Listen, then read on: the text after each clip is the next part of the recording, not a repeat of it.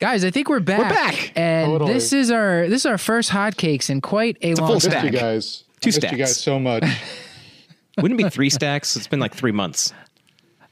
I did realize that this is an important show. Selfishly, this is an important show for me because kind of trying to go through the primary literature like this and come up with like takeaways is a challenging thing. And, you know, a lot of the time I'm just lazy and I just read like, you know, the stuff that's sent to my inbox where someone's already done all that for me. But it is good to practice it and doing it on my own. This is very much the dentist's office visit of my Curbsiders experience. Like I dread it for weeks. I hate doing it. And then when we're done, I'm glad that it's over, but also glad that we did it. So take that with you will. Conscious sedation? Curbsiders podcast is for entertainment, education, and information purposes only, and the topics discussed should not be used solely to diagnose, treat, cure, or prevent any diseases or conditions. Furthermore, the views and statements expressed on this podcast are solely those of those and should not be interpreted to reflect official policy or position of any entity aside from possibly Kashlak Hospital and affiliate outreach programs, if indeed there are any. In fact, there are none. Pretty much, we aren't responsible if you screw up. You should always do your own homework and let us know if we're wrong. I thought this was a really fun episode, and I liked all three articles that we talked about a lot. Chris, we should probably tell them what's coming up on the episode. Well, welcome back, guys. This is our first Hotcakes and Hot Takes of 2019. I'm happy to bring you the recent research articles and news coverage that grabbed the Curbsiders' attention. We have Armand Gottlieb of the online publication The Scope joining us to discuss topics including the ever-controversial e-cigarette smoking cessation question, outcomes related to antibiotic treatment of UTIs among elderly adults, very controversial, and the role of sacubitril, I know I killed that, valsartan for acute decompensated heart failure in the inpatient setting, also known as the Pioneer HF study. I hope you guys enjoy the episode.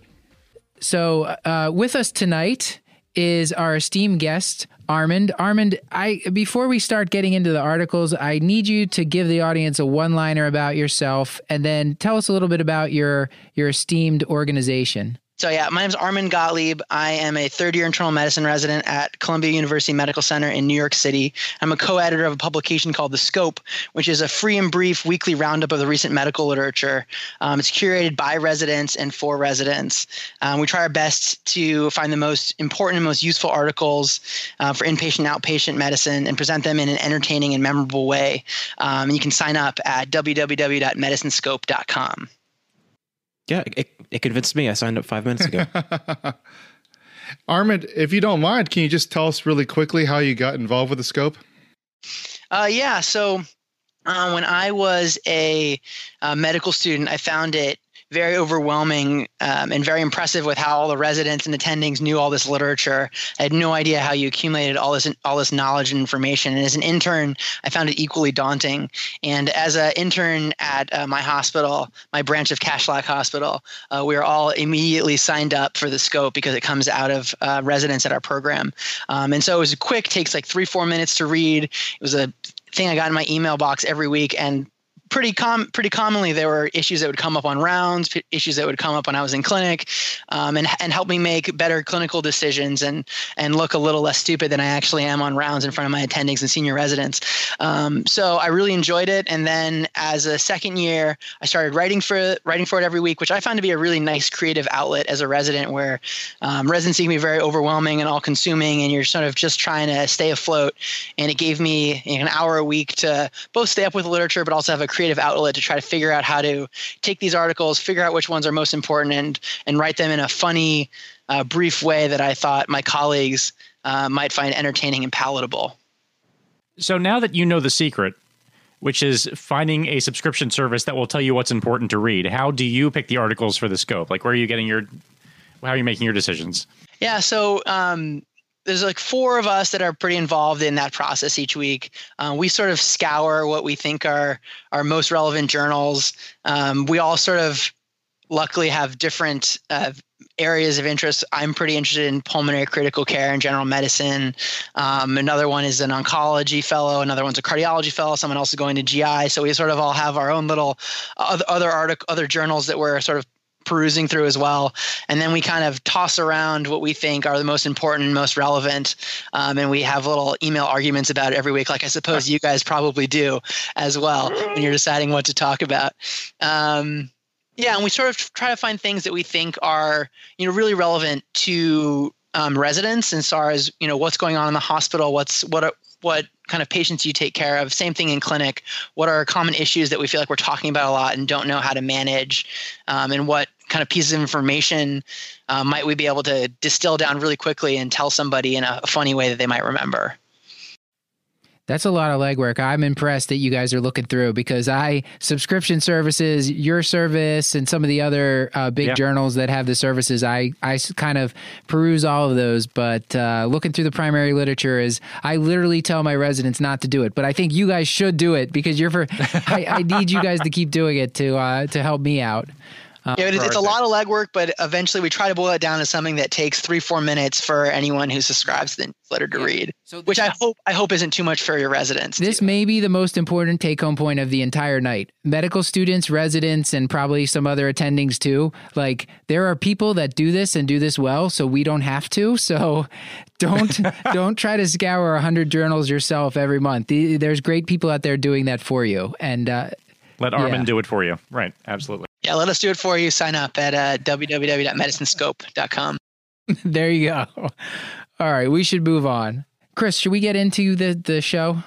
Yeah, speaking of the Scope, you guys do articles, and that's what we're doing today. So our first article, I think Matt's going to tell us about a trial on e-cigarettes. Right. So this is an article by Hajek et al., a randomized trial of e-cigarettes versus nicotine replacement therapy that appeared in the New England Journal earlier this year in 2019. And we haven't done a smoking cessation show yet, which we are in the works to do that. But I thought that this was really an interesting article to talk about. I'm very interested in e-cigarettes and vaping, not because I want to personally use them, just because I didn't know much about it, and people are always asking me, does it work? Is it safe?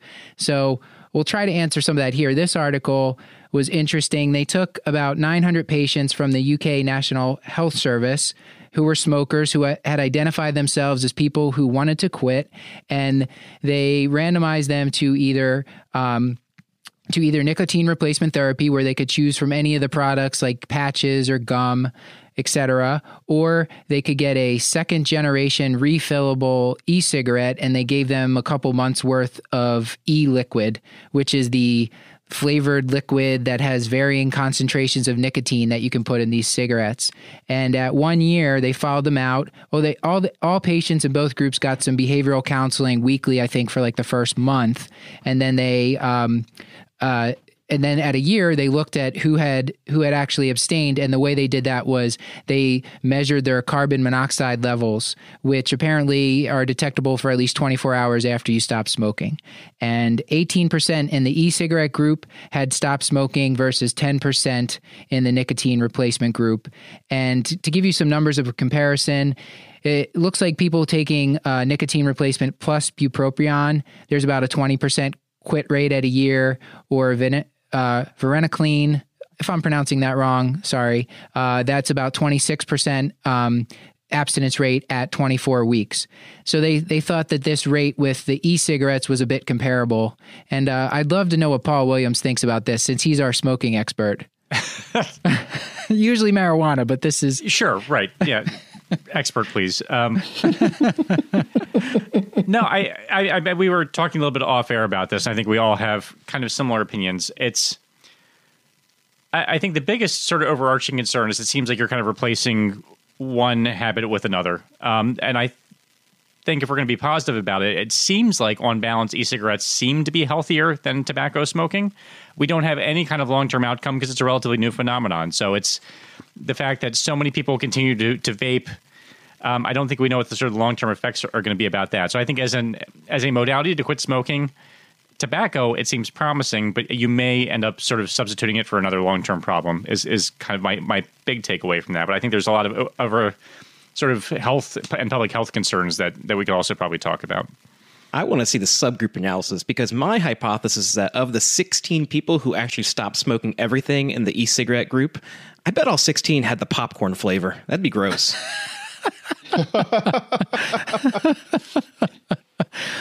Okay, Armand, you were mentioning did you have a chance to look at any of either the editorials on this one that appeared at the same time? I'm throwing it to you, but I'm happy to talk about either one of those. Yeah, so I think like Paul was hinting at, e-cigarettes are probably better. We don't have good long-term data. I mean, physiologically, most of the carcinogens come from the tar. You shouldn't be having a lot of that with e-cigarettes and vaping, so it probably is better. But I think, one of the other things they pointed out was, what's going to be the overall societal cost benefit of having of vaping? Even if 20% or 18% of people are able to quit smoking, and then 80% of them are still doing this, but then all of these other people are going to be vaping at the same time. What's sort of like the net benefit cost of this? And I think that was sort of the main concern from the editorials. I think that's also going to be sort of a lot of the discussion around vaping moving forward. Right, because from a public health standpoint, so this article looks at vaping or use of e-cigarettes as a modality to quit smoking tobacco, right? But that's not what most people are vaping for. And the fact of the matter is there's actually a nice JAMA article that looked at the risk of youth who start with vaping and the risk of actually going on to actually smoke tobacco. And it's pretty high. So it's the people who start with vaping end up smoking cigarettes. So I don't think we should have wild enthusiasm for vaping as an entity. No. Like I think as a tobacco cessation modality, maybe, but probably not. I mean, I think I'll still probably reach for varenicline or nicotine replacement therapy first, but it's I think still probably safer than smoking. The big tobacco companies are just loving this too. They're just switching, they're just shifting to that product, and people are buying it. It's just, it's gross, and it's like a half a step away from the Kool-Aid man bursting through the wall and something. Like it's like tastes like bubble gum and pineapple. Like it is marketed towards children. It's just, it is morally offensive. Yeah. I also could say, if I had a patient who really couldn't get off smoking and this was the only way to get them there, certainly I think it's something that I would think about. Yeah. But this article also doesn't really help me think about how you might incorporate vaping e-cigarettes into a plan. Whereas, the general way we use nicotine replacement therapy is we give somebody a patch and we give them some other short-term, we give them gums, we give them other things, and we try to wean them off of the short-term things while you're increasing doses of the long-term things. Whereas we don't really have that at all. We just have vaping versus other things. And this doesn't really give me a framework for how to use that. And at the same time, they didn't include varenicline and bupropion, like you were talking about, that have pretty good track records that are, probably better than e-cigarettes in this trial, and there's not really any comparison. So we don't really know how it fits in with the rest of our modalities, how we really do smoking cessation in clinic. Right. And then to piggyback off of that, in the one editorial, oh dear Lord, the e-cigarette to assist with smoking cessation, it pointedly says that the use of e-cigarettes should be monitored by healthcare providers, but how can you even do that? We're not prescribing it, and it's you can't check a carbon monoxide level, so what are you going to do? Just ask the patient, you stop smoking? I do think that one of the big things that we should also point out, Uncle Bob talked about this on his podcast. He did a podcast on smoking cessation, and they talked about e-cigarettes, and the FDA basically threatened these e-cigarette companies like you need to stop marketing to adolescents because they had all these like fancy flavors, and I guess kids think this is a cool thing to do now. So they're trying to really heavily restrict where you can get these flavors, which kind of are like a gateway for younger people to start using them. So that was one of the main things, was just saying that we really should have the FDA regulate this. It was really strongly pushing for regulation of this product because it is potentially a gateway for young people to start smoking actual combustible cigarettes down the line. Yeah. I mean, all you have to do is just look at a picture of e-cigarettes and the bright colors and the flavors. I mean, cherry, orange, double apple, raspberry. I mean, what kind of flavors are those? Those are not targeted towards adults. Right. And then there's no off ramp, as they say. Like, we don't know how we've now someone has nicotine addiction. That's probably why these people are using it. 80% are still using it at a year, in the quick group. So. Oh, nice picture. Nice picture there of all the fun flavors. Okay, maybe I think we've talked this one to death. Matt, you got to give us how many hotcakes you think. Oh, yeah. Thank you, Chris. Chris, I can't thank you enough. It's been a while since we've done this, and Armin's new to the show. So Armin, I'm going to let you know, this show's called Hotcakes because way back when we started this a year ago, we were trying to think of a fun rating system, and we set it on Hotcakes. So 6 Hotcakes is a full stack. That is the best that you can do. And in fact, they have to explain this every single time. 3 Hotcakes is a half stack. You can't give half Hotcakes. You got to give it's all or none. So anywhere from 1 to 6. So I give this about a 4 of 6. 4 hotcakes. Really? 4 hotcakes. Wow, man. That's higher than I thought you would give it. Jeez. That's 2/3 of a stack. Maybe we'll do. And I don't think it's practice changing. I'm not going to be prescribing e-cigarettes at this time. I think you can consider it if a patient has failed the other kind of first line FDA approved and recommended therapies, which we talked about. All right. I think we're going to move on to the next subject. Now the next article is Paul's other favorite subject on urinary tract infection. Paul? I have so many favorite subjects and I had no idea. This is an article from Garby et al. And BMJ, antibiotic management of UTIs in elderly patients. And it came out relatively recently. And I bring this up. The reason I was interested in this is because we actually did a relatively recent Peabody Award-winning show with Dr. Finucane, looking at sort of treatment of UTIs with air quotes and asymptomatic bacteruria and sort of what constitutes a urinary tract infection and what are actually UTI symptoms. Generated a lot of conversation, a lot of buzz. Some of it actually a little bit critical of our takes and approach, which I kind of took to heart. And so I was sort of looking at sort of more data and thinking more critically about how we treat possible urinary tract infections, again, with the quote hands. So this article, and then my other faithful listeners will also know I tend to pick articles that then I find way too dense and mathematically complex to fully understand. And this goes with this as well. But basically, this is an article that the study that it was a retrospective review, and basically what they did is they actually abstracted a bunch of medical records from a database. So they have this database in England called the Clinical Practice Research Data Link, and a lot of primary care settings are linked to this, as are a lot of hospitals. And what they did is they looked at patients who were diagnosed with urinary tract infection. We can talk about how that was actually done. And these patients had to be 65 years of age or older, and they had to be presenting after being seen by their general practitioner for, I think, something like a year, just so that you could sort of capture all their comorbidities. And then what they looked at is this sort of index diagnosis of urinary tract infection. And then they further looked at whether or not, once this diagnosis was made, whether or not the patients were treated with immediate antibiotics, with delayed antibiotics, meaning within a week, or not treated with antibiotics at all, and then looked at outcomes. And I'm going to ask you guys and beg you guys to jump in if I'm getting sort of the facts wrong. And then the outcomes that they looked like specifically were whether or not these patients developed bloodstream infections or whether or not they died were sort of the main outcomes that they looked at. And so bottom line, I'm going to cut to the chase, then we can sort of talk about the statistical massage and sort of the fine details, is that their takeaway point was that patients who had deferred antibiotic treatment or were not treated with antibiotics for their UTI had higher all-cause mortality and a higher rate of bloodstream infections than patients who were treated immediately for their diagnosed urinary tract infections.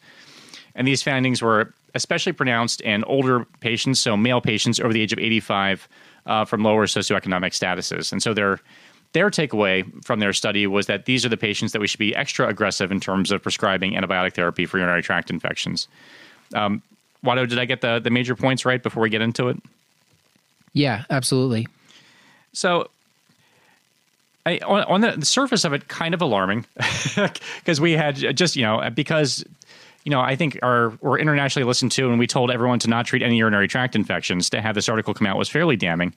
And so, the things that we discussed with Dr. Finucane is that there had not been to this point a whole lot of good evidence that urinary tract infections progress necessarily to bacteremia or to sort of rip-raging infections in the absence of treatment. Like, it's just not been definitively proven. And this article would probably make the argument more towards that fact that actually if you don't treat, bad things can happen, particularly in older patients, right? Yeah. Yeah, there was the one article in younger patients that showed maybe there was an increased risk of pyelonephritis, which he did mention, he admitted that, but said largely, his point was that urinary tract infections have been around for so long and antibiotics have not, and he thought he didn't buy that that they were causing all these bloodstream infections, pyelonephritis, et cetera. And but the main point of that article, and we got banged up a little bit, Paul, on that article, on that episode, because people said that thought that we were downplaying too much the actual pain and morbidity that goes along with urinary tract infection. So we did address that on the website and everything. So that was a bit misconstrued. We did not mean to imply that. And so in this case, I think the difference of what we were talking about there is a lot of asymptomatic bacteriuria and a lot of delirium just gets automatically blamed on UTI in patients who have no UTI symptoms. They just send a urine because the patient's acting a little funny. And so in those older adults, that's not really who we're talking about in this study.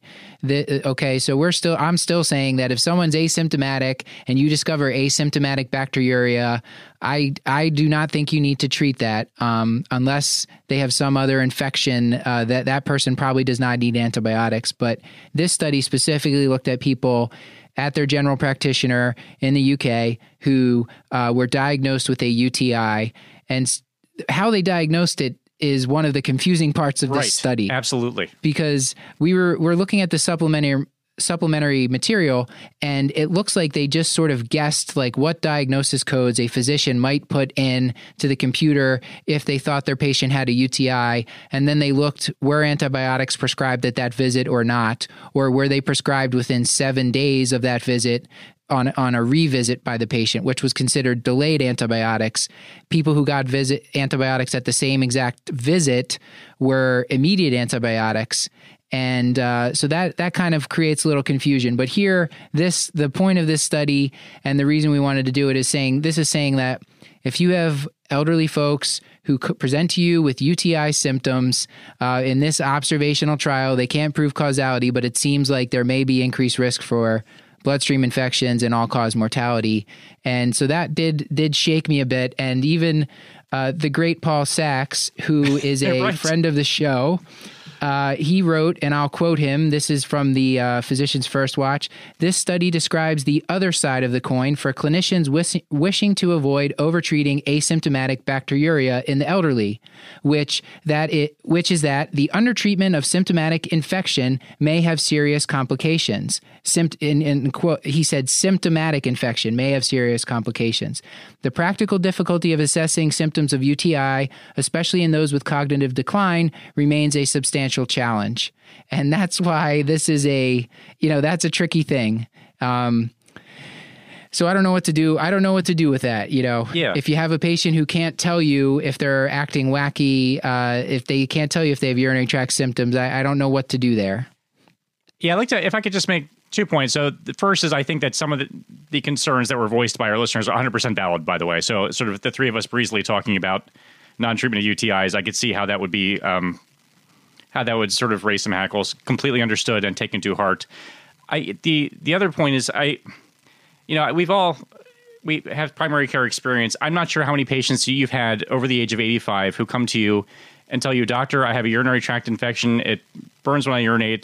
This is similar to prior urinary tract infections, and there's nothing else going on." Like that is actually, it would be a fairly uncommon presentation to me. I think you normally check your urinalysis if you just kind of don't know what's going on. And whether or not what the diagnosis code that was abstracted, I'm not sure is an accurate reflection of the actual office experience. And so this quote diagnosis of UTI, I don't know, was a slam dunk home run as just like the UK equivalent of an ICD-10 code would be. So I think that kind of muddies the water. And I think that's one of the shortcomings of any kind of observational study like this. And I'm sorry, Stuart, I didn't mean to cut you off.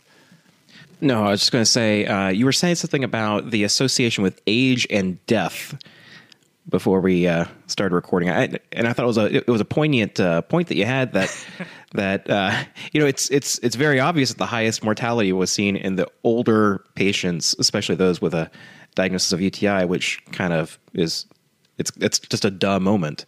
But there's a few other spurious correlations here. One of which, if you were diagnosed with a UTI after 2012, you're more likely to die. I mean, that's just strange. I think that's along the lines of what was the one that Tony told us on, is it aspirin and your zodiac sign? Yes, yeah, that one. Yeah. Yeah. So I think you've got to read this study with a grain of salt. Especially when you look through the supplementary material, you're talking, what, 93 pages of abstracted codes that help to delineate the all-cause, I don't know. I don't understand how UK does this. The Charlson Comorbidity Index, the CCI. Yeah, I have a hard time understanding this trial. I'll be honest.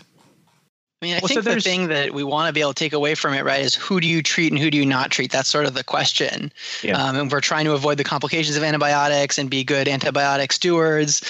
And what we get from this trial is that there's some increased mortality and bacteremia in these older patients. But as far as what the symptoms were, what the urinalysis looked like, you know, how much was growing in culture, sort of all the other picture we sort of kind of lose. And I don't really know from this trial who I should be treating, who I shouldn't be treating. Right. Yeah. It doesn't really help. The editorialist from the BMJ, he referenced that there are NICE guidelines, like the UK guidelines were just updated recently. And for women with just cystitis or men with just cystitis, they recommended treating women for 3 days with either trimsulfa or nitrofurantoin or one dose of phosphomycin. And for men, they recommended trimsulfa or nitrofurantoin for 7 days for just cystitis uncomplicated. And I think they're using the definition of complicated as like they have systemic symptoms of illness, tachycardia, like sort of sepsis physiology, things like that. That's the same. The Up to Date is now kind of using that. The writer Houdin is now using that as the definition of a complicated UTI. Someone that's actually systemically ill from the urinary tract infection, and those people can be treated longer. But the editorialist is saying, treat with appropriate antibiotics for the shortest amount of time. That's the best thing you can do for patients when they actually need antibiotics.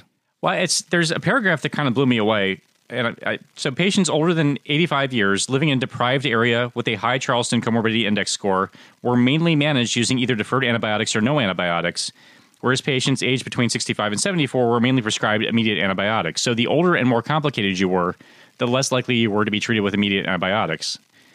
And so I think that speaks to, it's not a straightforward diagnosis in this particular patient population. So the older and more complicated you get, the less clear that you're dealing with an acute cystitis and more you're dealing with something seems weird here, so I better check some stuff and see what's going on. And I think we've already made this point, but I'm not sure you can draw a straight line between again, whatever the UTI diagnosis that was coded for and the actual patient presentation.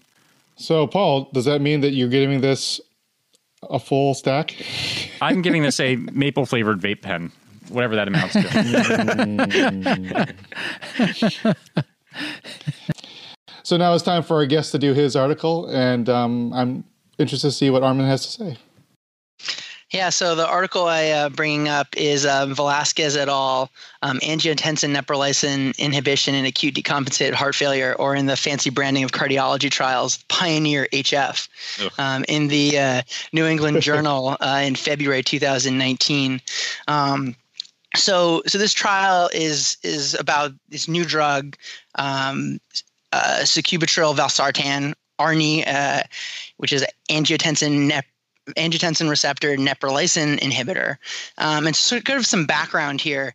There's been really very few big advances in the treatment of outpatient heart failure in a pretty long time.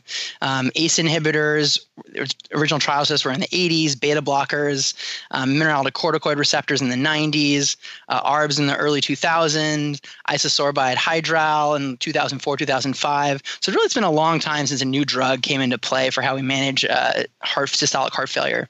And so in 2014, we had the Paradigm Heart Failure Trial, which is a big trial, over 8,000 patients, looking at patients that were stable, outpatient, really well maximized on recommendations of the time.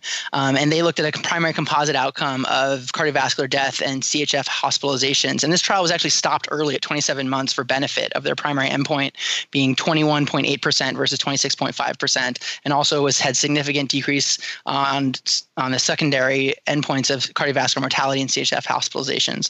Sort of question remains from that trial you know, can you start this for people that are inpatient in acute decompensation? And really, it hasn't been very well accepted. A lot of clinical inertia. People aren't using it a lot. A lot of that is maybe clinician comfort with it.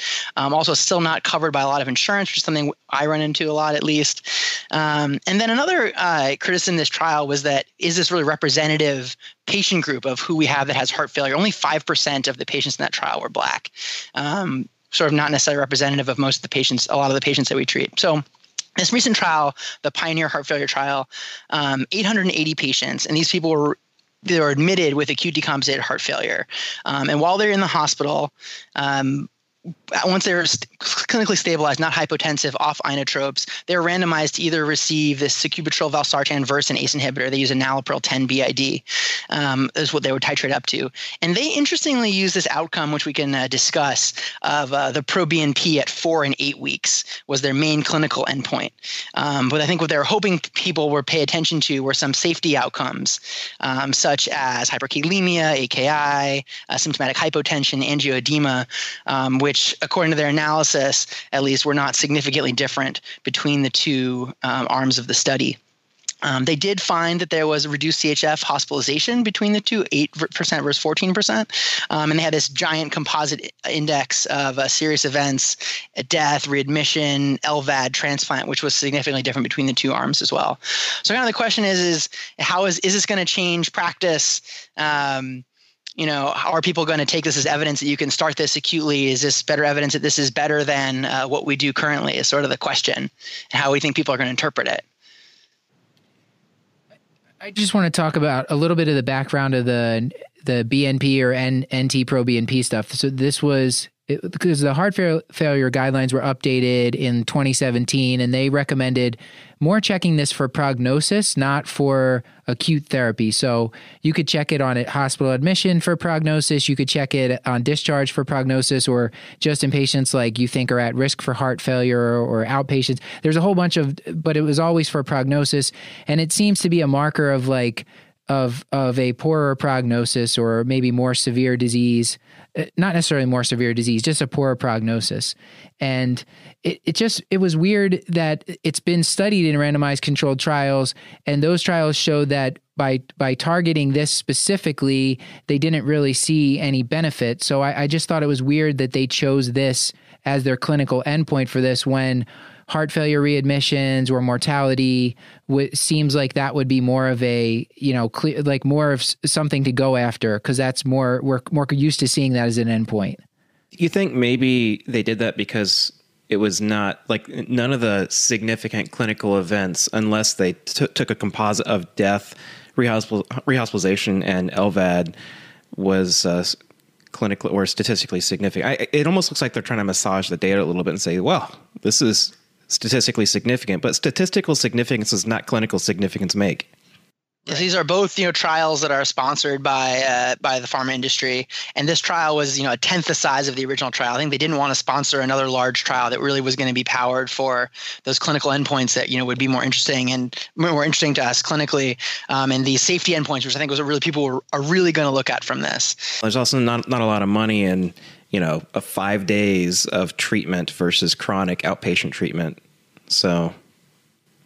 Yeah, I mean, I think the reason why they wanted to do that is that there's certainly a lot of data that people are not comfortable starting new drugs in the outpatient setting, and that they think maybe if people feel comfortable from this trial starting an ARNI on patients when they're inpatient, they're more likely to continue it outpatient. That makes sense, and that's probably a little bit of the, at least in the background of why the pharma industry was interested in sponsoring this trial. If they show that it's safe to do here, more people will do it, and then maybe more people will continue this in the outpatient setting. That actually kind of makes sense. That is genius and devious. Yeah. I am so impressed. Are you going into pharma? That is brilliant. No. I'm actually going to be branding cardiology trial names is sort of my health. That's where the money's at. Gottlieb HF. Gottlieb HF. Gottlieb AF, actually. I guess one practical question I have for most people, and I think the majority of us on the podcast right now do our fair share of inpatient. I mean, like, I have a lot of patients that I admit for heart failure. And a lot of times I'll hold their ACE inhibitor because they have renal function issues when they first get in.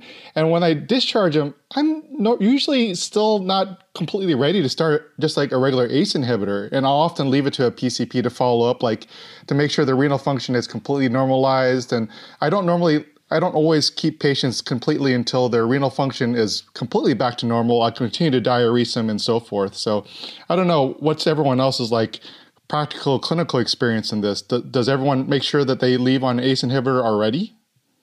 That's such a great question.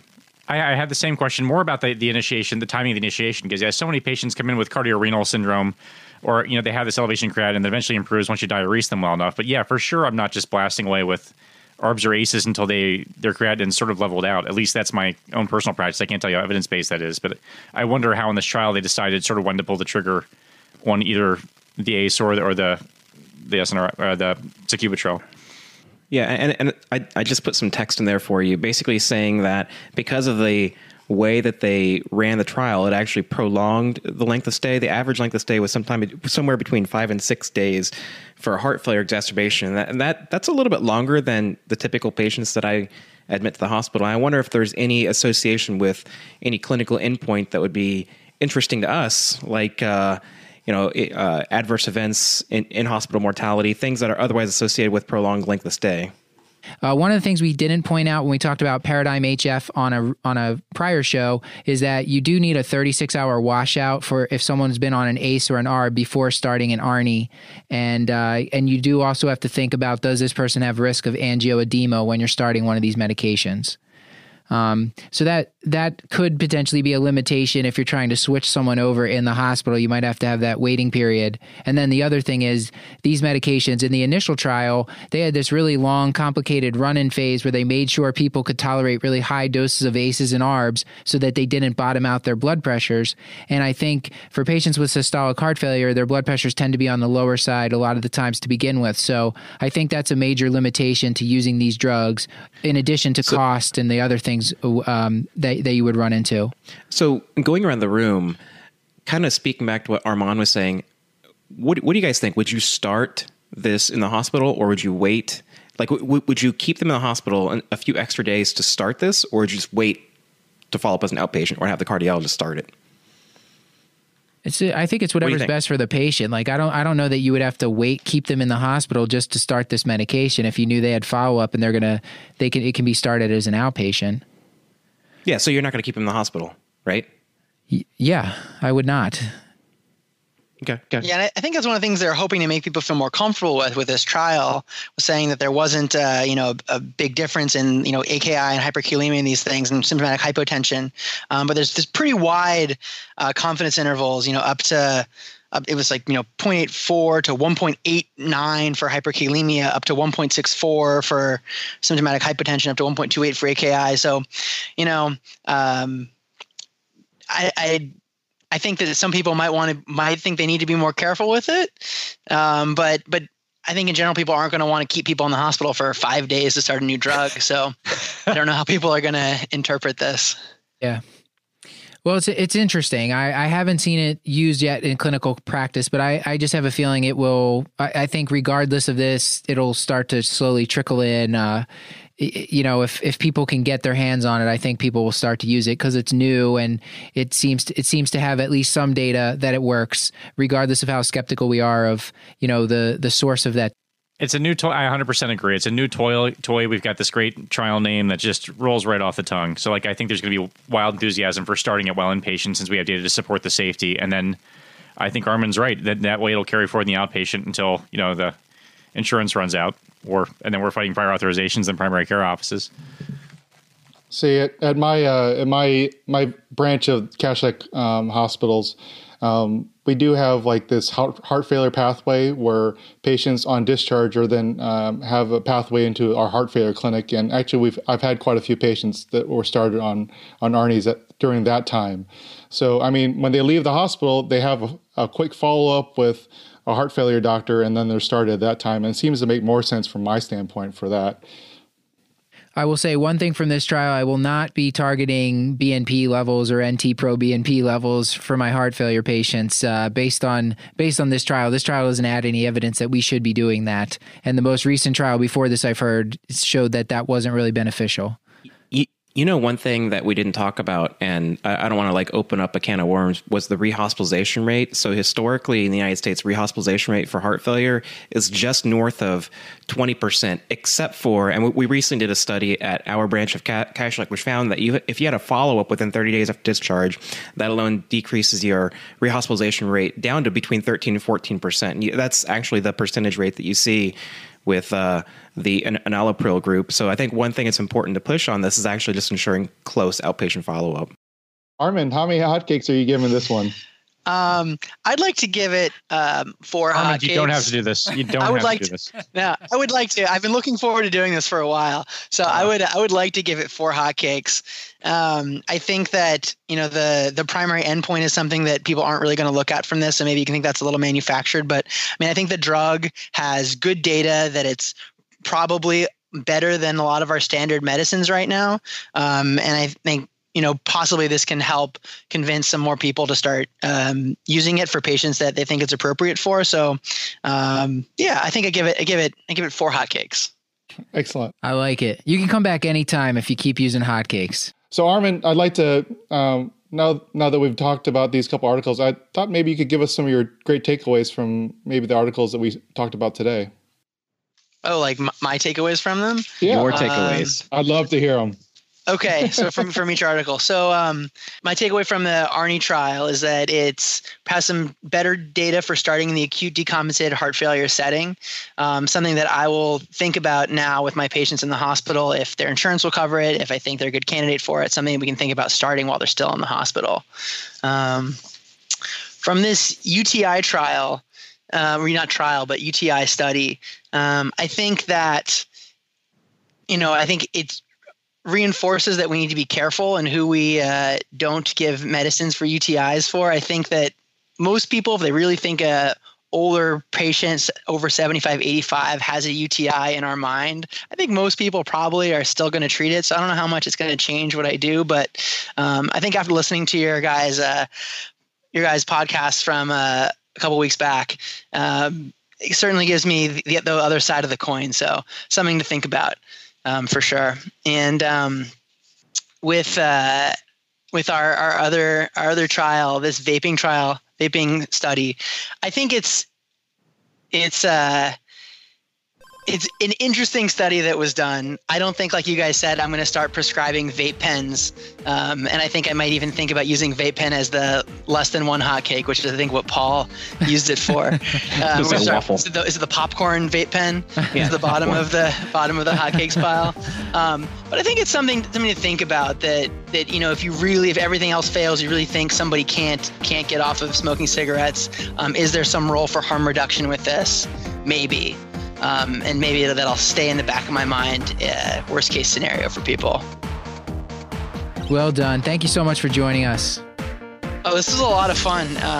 Yeah, I really, really am, really appreciate you guys having us on. Yeah, and I hope maybe we can do this again sometime in the future. Definitely. This has been another episode of The Curbsiders, bringing you a little knowledge food for your brain hole. Yummy. Just want to let that one sit for a little bit. Yeah.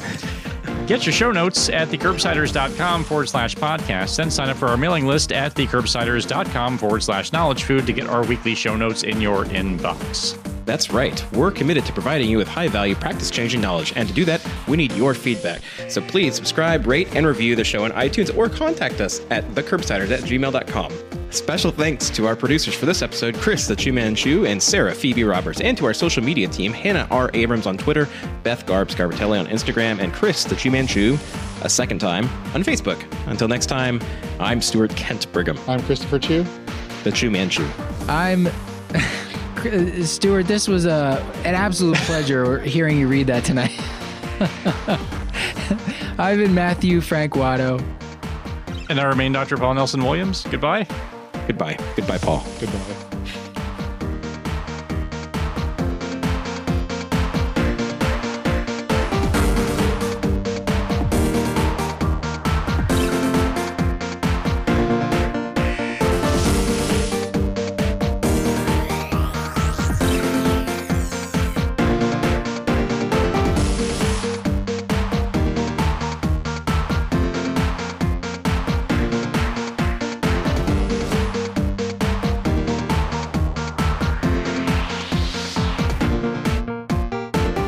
But I'm a really big fan of your guys' show, so I really appreciate you having me as a resident compared to your usual fare of very esteemed attendings and people high up involved. So thank you so much for including me with your show. I think Paul's the only one that's esteemed.